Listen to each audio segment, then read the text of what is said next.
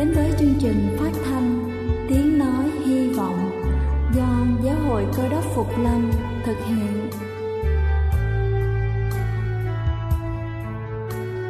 Kính thưa quý vị, Đức Chúa Giêsu trước khi Ngài về trời đã ban cho các môn đệ của Ngài một điều răn mới, đó là họ phải yêu thương nhau như chính tình yêu mà Ngài đã dành cho họ. Quả thật vậy thưa quý vị, tình yêu thương là một món quà vô giá mà Chúa đã ban cho nhân loại, và đó cũng là thông điệp mà chúng tôi muốn gửi đến toàn thể quý vị. Nếu quý vị muốn tìm hiểu thêm về chương trình, về niềm tin hoặc muốn nghiên cứu về lời Chúa, xin quý vị gửi thư về chương trình phát thanh Tiếng Nói Hy Vọng, địa chỉ 224 Phan Đăng Lưu, phường 3, quận Phú Nhuận, thành phố Hồ Chí Minh, hoặc gửi email cho chúng tôi theo địa chỉ tiengnoihyvong@gmail.com. Ngoài ra, quý vị cũng có thể liên lạc với bất kỳ hội thánh Cơ đốc Phục Lâm tại địa phương gần nhất. Xin chân thành cảm ơn và kính mời quý vị lắng nghe chương trình hôm nay.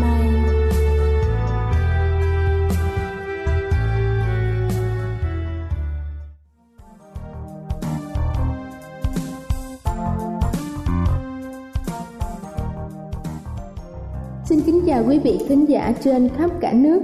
Hôm nay tôi có một câu hỏi đặt ra cho tất cả chúng ta. Đó là lần cuối cùng chúng ta giúp đỡ một ai đó là vào lúc nào? Nếu chúng ta có thể nhớ được chính xác thì tạ ơn Chúa vì sự dư dật của mỗi một chúng ta. Câu chuyện hôm nay tôi muốn gửi đến quý vị là về sự tử tế và học cách quan tâm đến người khác. Câu chuyện nói về 5 đứa trẻ, Grant, Matthew, Chris và Tyler, ngồi trong phòng ăn tại trường. Chúng nôn nóng ra ngoài sân đá banh để chơi, nhưng vì đói bụng nên chúng phải ngồi lại để ăn trưa.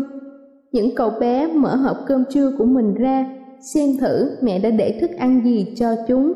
Matthew lấy một miếng bánh mì sandwich dày và cắn một miếng lớn. Tớ thắc mắc tại sao Brian chỉ ngồi một mình trong một cái xó đằng kia. Nó nói và chỉ hướng về phía Brian đang ngồi một mình. Đúng, Chris cũng đồng ý. Nó không bao giờ đi đâu cho đến khi tất cả chúng ta ăn xong và ra ngoài chơi đá banh. Tớ cũng thắc mắc là tại sao. Dễ thôi, Tyler trả lời. Nó làm như vậy bởi vì nó không muốn chúng ta nhìn thấy. Nhìn thấy cái gì? Matthew hỏi. Nó không muốn chúng ta nhìn thấy phần cơm trưa của nó. Ý cậu là sao? Tại sao nó quan tâm đến việc chúng ta nhìn thấy? Bởi vì... Tyler nói, tớ nghĩ nó chẳng có gì nhiều trong hộp đựng cơm đâu. Bà tớ nói, Brian và mẹ nó đang ăn uống đơn sơ lắm từ khi ba nó bị thất nghiệp. À, có thể đúng, Rick nói. Nhìn quần áo nó kìa, tớ ăn mặc như vậy thì thà chết còn hơn. Cả đám cười phá lên. Tớ có ý này, Matthew nói. Ngày mai chúng ta xem thử có gì trong hộp cơm của nó. Các cậu biết đấy, nó luôn luôn là người trong lớp đầu tiên. Vì thế chúng ta có thể tới tủ của nó để lấy hộp cơm ra xem, và chúng ta có thể vào lớp trước khi chuông reo. Tất cả các cậu bé đồng ý với kế hoạch ấy, trừ Brian. Cậu bé không hề tham gia vào cuộc nói chuyện. Tôi thấy chẳng có gì vui trong việc này. Nó chùi miệng và nói, chúng ta không việc gì quan tâm đến việc Brian đem theo gì trong thùng cơm của nó, hoặc nó ngồi đâu để ăn. Các cậu muốn thì cứ đi, tớ sẽ không lén xem hộp cơm của cậu ấy đâu. Cậu luôn luôn là người nhút nhát, Matthew nói. Bọn tớ chỉ vui một chút thôi mà. Brian không muốn trở thành người lập dị và nó không thích giọng nói của Matthew. Đôi mắt nó lóe sáng lên một chút, nhưng rồi nó đứng lên và nói, này các cậu đi đá banh đi nào. Và trong 5 phút ra sân chơi sôi động hẳn lên, vì các cậu bé chạy theo quả bóng và vì những trò chơi khác nữa. Sáng hôm sau, trước khi chuông reo vào lớp, 4 gương mặt liếc nhìn vào lớp học. Ở đó, vẫn như mọi khi, Brian mở sách giáo khoa của tiết đầu tiên và sắp xếp lại bút vở. Chỉ trong nháy mắt, các cậu bé đã tới tủ đựng đồ của các học sinh. Mau chóng cả nhóm kể cả Brian tụ tập chung quanh Matthew khi nó cầm hộp cơm bí ẩn trong tay. cái hộp lớn đủ để chia thức ăn cho mọi người ở bên trong trường. Mà Thiều nói khi mở hộp cơm, bên trong là khăn tay, dưới khăn tay là một quả táo và một miếng phô mai. Tất cả chỉ có vậy mà Thiều nhăn mặt khi cầm quả táo lên. Còn những cậu bé khác thì cười phá. Ném quả táo đi, Chris đề nghị, và lấy đá cùng những thứ khác nhét vào đầy hộp cho nó. Khi tới giờ ăn, nó mở hộp ra chắc là vui lắm. Các cậu bé nghĩ ý kiến này thật tuyệt, vì thế chúng mau chóng lấy quả táo và miếng phô mai ra và đặt vào đó là sỏi, nồi dẻ, giấy vụn và những thứ linh tinh khác. Chúng cẩn thận đặt khăn tay lên trên, đóng nắp hộp lại và đặt lại chỗ cũ trên kệ. Các cậu bé vào chỗ ngồi của mình trước khi chuông reo, ngoại trừ Brian. Brian cố lùi lại phía sau khi các bạn bỏ đi.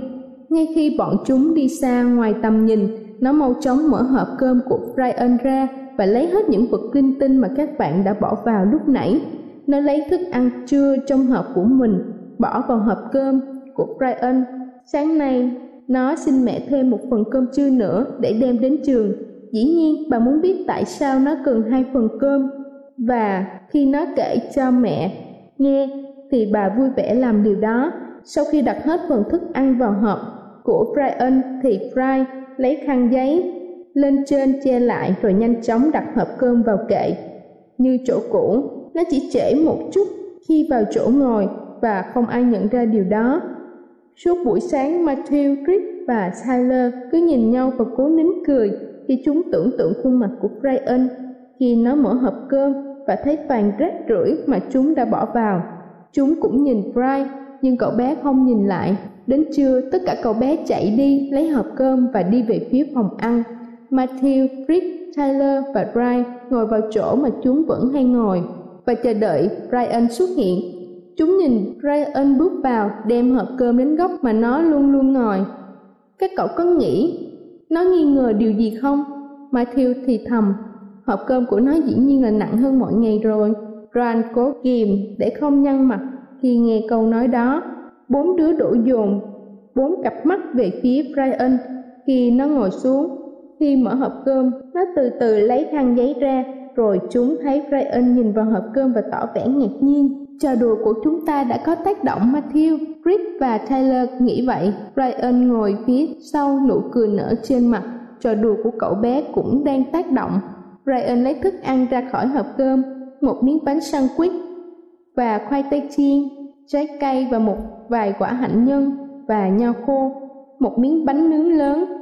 Khi Brian lấy mỗi món ra từ trong hộp cơm, nó trông càng lúc càng bối rối. Matthew và Rick và Taylor cũng bối rối không kém. Chúng đang mong đợi Brian lấy nào là nùi dẻ, giấy và rác rưởi. Những thức ăn ngon này từ đâu đến? Brian cũng tự hỏi câu hỏi tương tự, những thức ăn này từ đâu đến? Trong khi những cậu bé đang nhìn, Brian gục đầu trên bàn, những giọt nước mắt tuôn ra và nó không muốn ai nhìn thấy. Có lẽ nó đang cầu nguyện. Tyler nói nhỏ, các cậu trai lén ra khỏi phòng ăn và ra ngoài sân chơi. Cậu đã làm điều gì đó phải không? Matthew hỏi Brian. Cậu đã đặt thức ăn vào hộp cơm nó. Brian chỉ mỉm cười. Thú thực, tôi rất mừng vì cậu đã làm như vậy. Matthew tiếp tục. Tôi cảm thấy tồi tệ khi bỏ những thứ rác rưởi vào hộp cơm của cậu ấy. Tôi cũng vậy, Rick nói. Tyler cũng gật đầu. Đó không phải là lỗi của Brian khi mà ba cậu ta bị thất nghiệp. Hơn nữa, tôi thích Brian. Chế nhạo cậu ấy không phải là điều hay chút nào. Ngay lúc đó, Brian đi ra ngoài và mỉm cười. Cậu bé không thấy đói nữa. Chúng ta chơi bóng đá nào, nó nói khi đến cùng 4 người bạn của mình đang chờ đợi. Tất cả cùng đá chơi bóng nào. Kính thưa quý vị, nếu chúng ta có thời gian quan sát, chúng ta sẽ luôn thấy rằng trong cuộc đời này, đâu đó vẫn còn rất nhiều người khốn khổ hơn chúng ta. Họ không cần bất cứ điều gì nhiều ở chúng ta, họ chỉ cần một chút thời gian để được quan tâm, trò chuyện, động viên và an ủi. Cầu xin Chúa luôn mở lòng của mỗi một chúng ta, ban cho chúng ta một lòng tử tế để chúng ta biết yêu thương và quan tâm lẫn nhau hơn. Đây là chương trình phát thanh Tiếng Nói Hy Vọng do Giáo hội Cơ đốc Phục Lâm thực hiện. Nếu quý vị muốn tìm hiểu về chương trình hay muốn nghiên cứu thêm về lời Chúa, xin quý vị gửi thư về chương trình phát thanh Tiếng Nói Hy Vọng, địa chỉ 224 Phan Đăng Lưu, phường 3, quận Phú Nhuận, thành phố Hồ Chí Minh, hoặc gửi email cho chúng tôi theo địa chỉ tiengnoihyvong@gmail.com. Ngoài ra, quý vị cũng có thể liên lạc với bất kỳ hội thánh Cơ Đốc Phục Lâm tại địa phương gần nhất.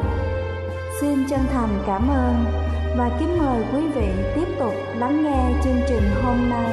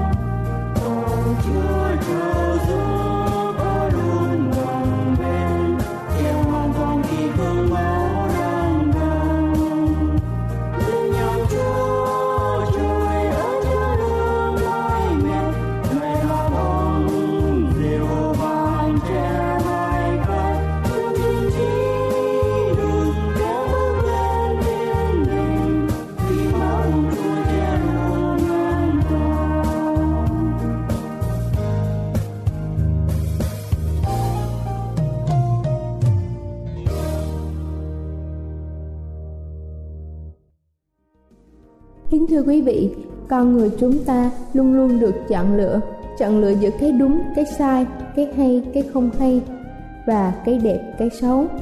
Vì Đức Chúa Trời luôn cho chúng ta quyền tự do, Ngài chưa bao giờ ép buộc chúng ta bất cứ điều gì. Thế nhưng, đôi lúc con người chúng ta vì ánh hào quang, vì địa vị thế gian này, vì những ham mê xác thịt mà chúng ta lại không phân biệt được thế nào là phải, thế nào là trái. Trường hợp trên tương tự với Satan, một trong những thiên sứ sa ngã. Và để hiểu thêm, xin kính mời quý vị cùng lắng nghe sứ điệp ngày hôm nay nói về Satan. Kính thưa quý ông bà và anh chị em, ở trong cái cuộc sống này đó, chúng ta thấy có những cái điều tốt lại lẫn lộn với điều xấu. Rồi có những món đồ thật, lại có những món đồ giả. Rồi có những điều lành, có những điều dữ. Người ta gọi là cuộc chiến giữa thiện và ác. Như vậy đây là cuộc chiến giữa Đức Chúa Trời, Thượng Đế, Ông Trời và các thần giả dối với sự lãnh đạo của Sa-tan. Kính thưa quý vị, Sa-tan gọi là chúa của ma hay là quỷ. Con người của chúng ta vốn yếu đuối và bất toàn, đã bị Sa-tan dụ dỗ vào cuộc chiến tranh này. Và Đức Chúa Trời chân thật lại tìm cách để cứu chúng ta ra khỏi điều ác. Hôm nay chúng ta sẽ xem xét Kinh Thánh nói như thế nào về nguồn gốc của Sa-tan. Khi chúng ta biết người làm những cái điều ác, cám dỗ chúng ta vi phạm chính là Sa-tan. Sa-tan từ đâu mà ra? Trong sách Ê-xê-chiên, Kinh Thánh đoạn 28 câu 13 và 14 cho biết như sau: Ngươi vốn ở trong Ê-đen là vườn của Đức Chúa Trời.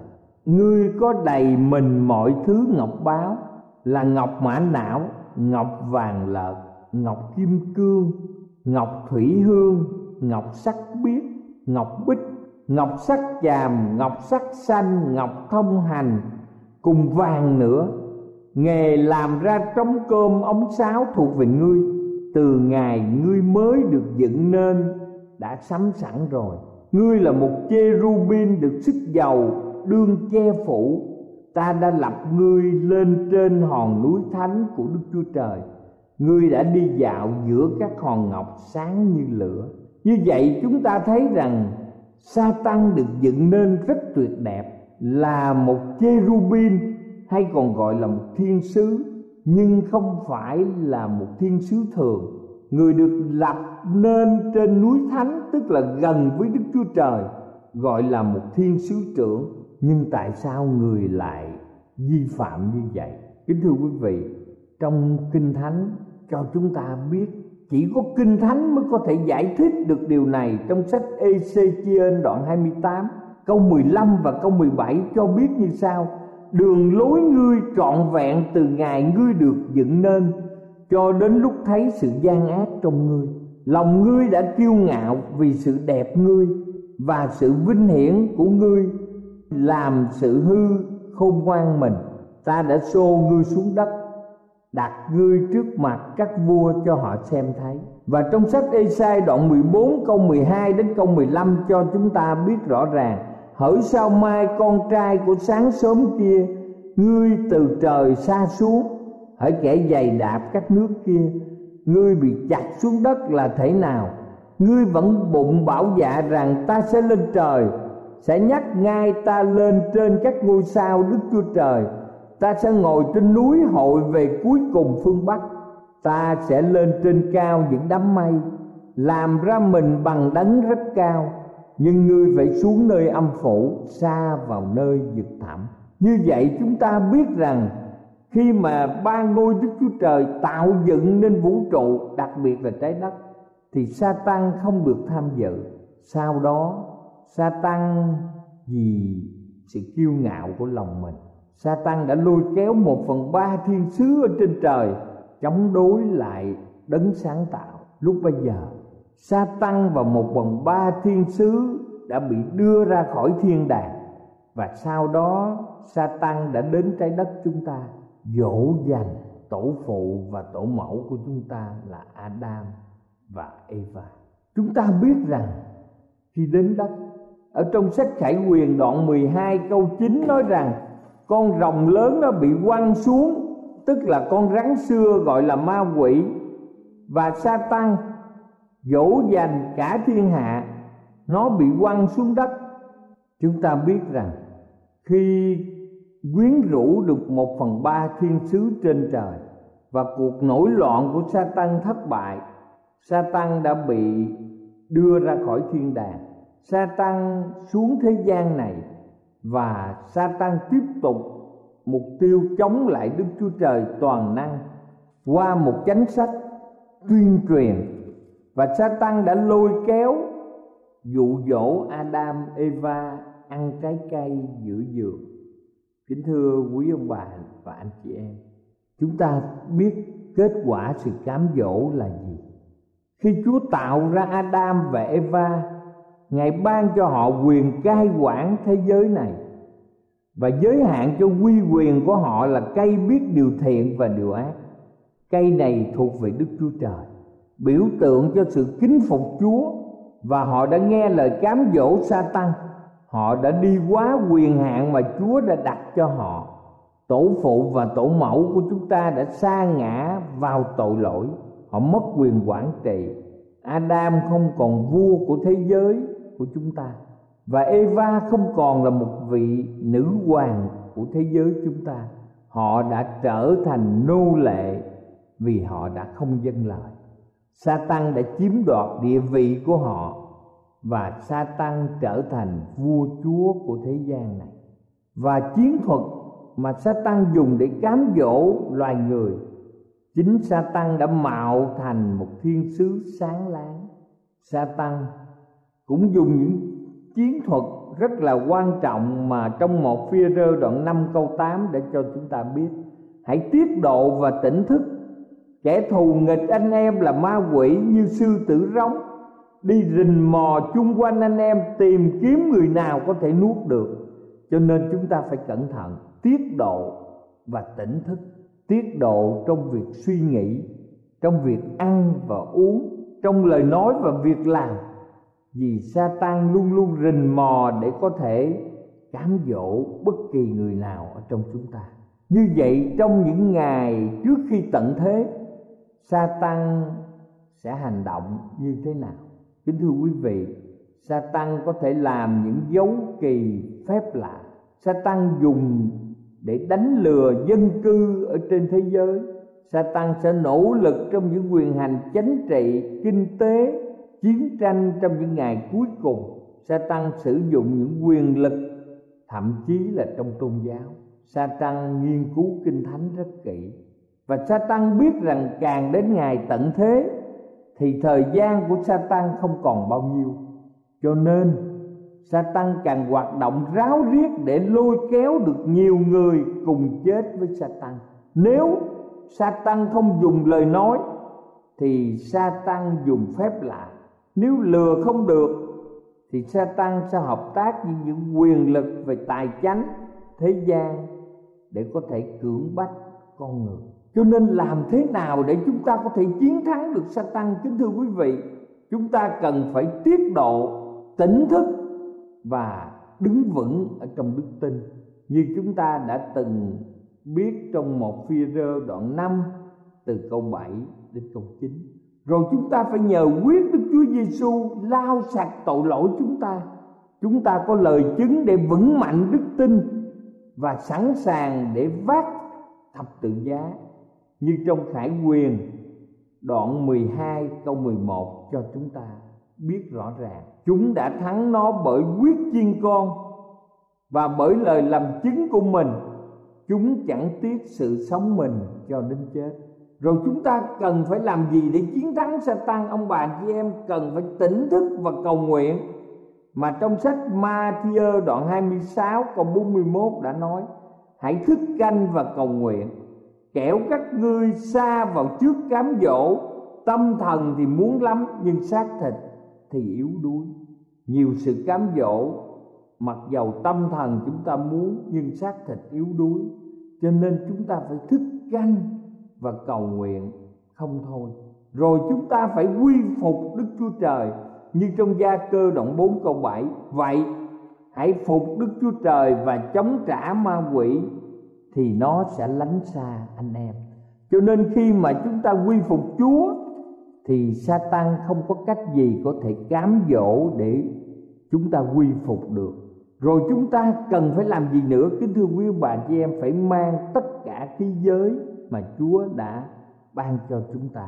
Trong sách Ê-phê-sô đoạn 6 câu 10, 11 và từ câu 14 đến câu 17: vả lại anh em phải làm mạnh dạn trong Chúa nhờ sức toàn năng của Ngài. Hãy mang lấy mọi khí giới của Đức Chúa Trời để được đứng vững mà địch cùng mưu kế của ma quỷ. Vậy hãy đứng vững, lấy lẽ thật làm dây nịt lưng, mặc lấy giáp bằng sự công bình, dùng sự sẵn sàng của tin lành bình an mà làm giày dép, lại phải lấy thêm đức tin làm thuẫn.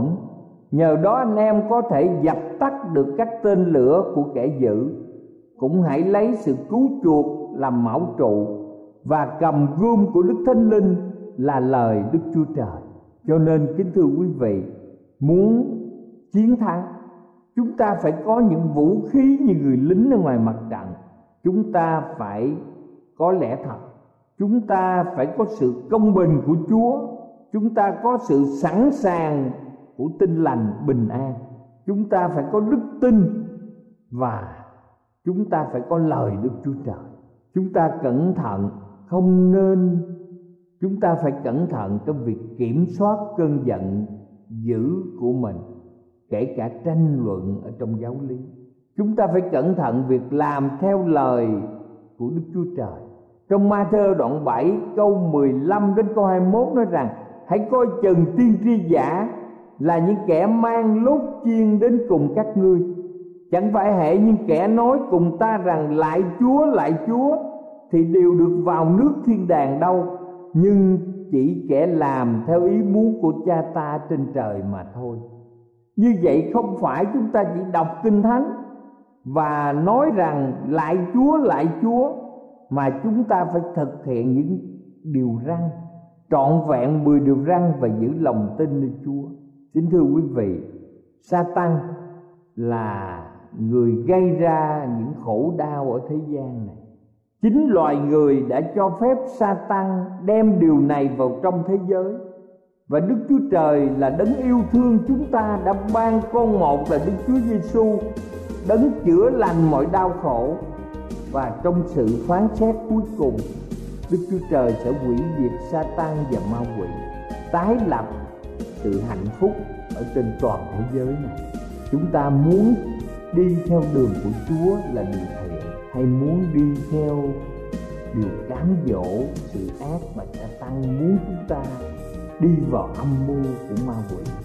Chắc chắn mỗi người chúng ta đều muốn cuộc sống đời đời, và chỉ có một cách là chúng ta đi theo con đường của Chúa đấng cứu thế. Amen.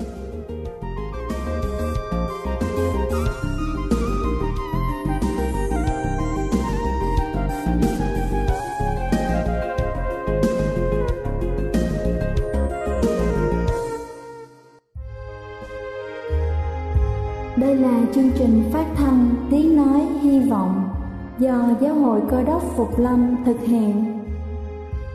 Nếu quý vị muốn tìm hiểu về chương trình hay muốn nghiên cứu thêm về lời Chúa, xin mời quý vị gửi thư về chương trình phát thanh Tiếng Nói Hy Vọng, địa chỉ 224 Phan Đăng Lưu, phường 3, quận Phú Nhuận, thành phố Hồ Chí Minh, hoặc gửi email cho chúng tôi theo địa chỉ tiengnoihyvong@gmail.com.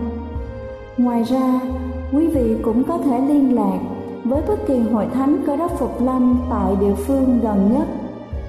Xin chân thành cảm ơn và hẹn gặp lại quý vị trong chương trình lần sau.